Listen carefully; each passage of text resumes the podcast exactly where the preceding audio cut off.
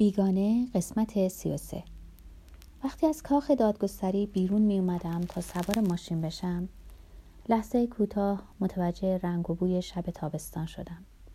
در تاریکی زندان متحرکم انگار از عمق خستگیم تمام صداهای آشنای شهری رو که دوست می داشتم و هنگام مشخصی رو که در اون احساس شادمانی می کردم یک به یک از نو حس کردم.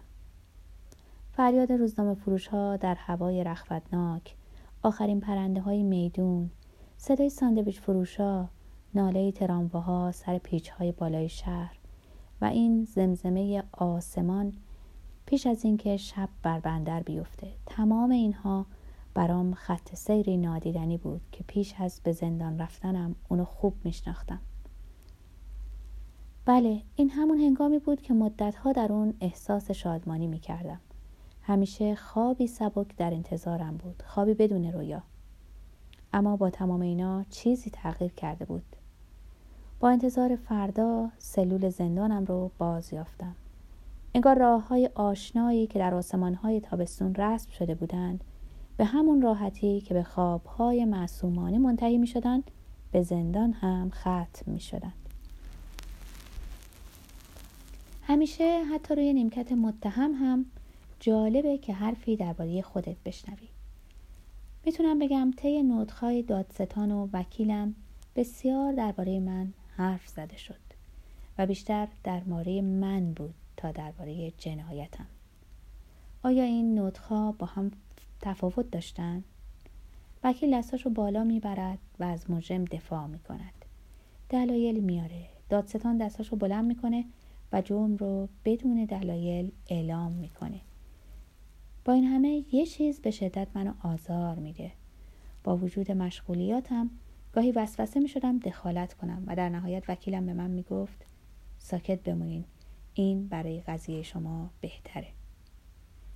به نوعی به نظر می‌رسه که خارج از من دارن به این قضیه رسیدگی می‌کنند. همه چیز بدون دخالت من پیش میره. تقدیر من بی اینکه نظرم رو بخوان داره تعیین میشه.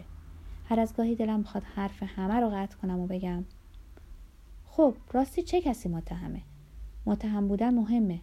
منم حرفی برای گفتن دارم. اما بعد از تعملی حرفی برای گفتن نداشتم. به هر حال باید می‌دونستم اشتیاق مشغول کردن آدم ها زیاد طول نمی‌کشه. مثلا نطخ دادستان خیلی زود من خسته کرد.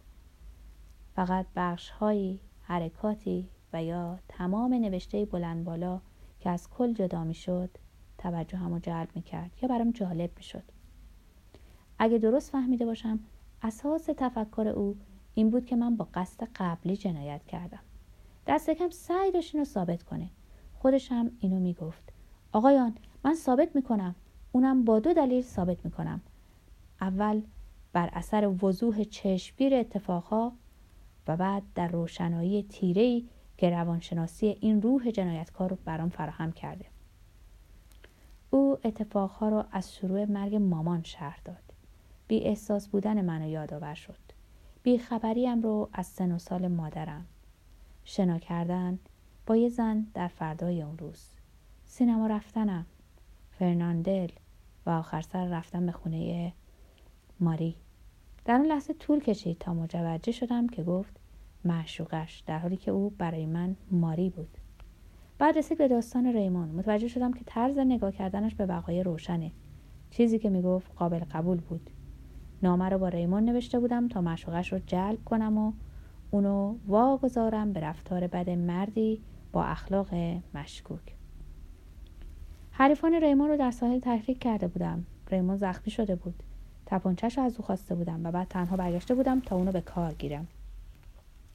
مرد عرب رو زده بودم و بر طبق برنامه‌ای که ریخته بودم منتظر مونده بودم و برای اینکه مطمئن بشم این کار سخت درست انجام شده چهار تیر دیگه هم شلیک کردم. به آرامی با اطمینان و به نوعی حساب شده.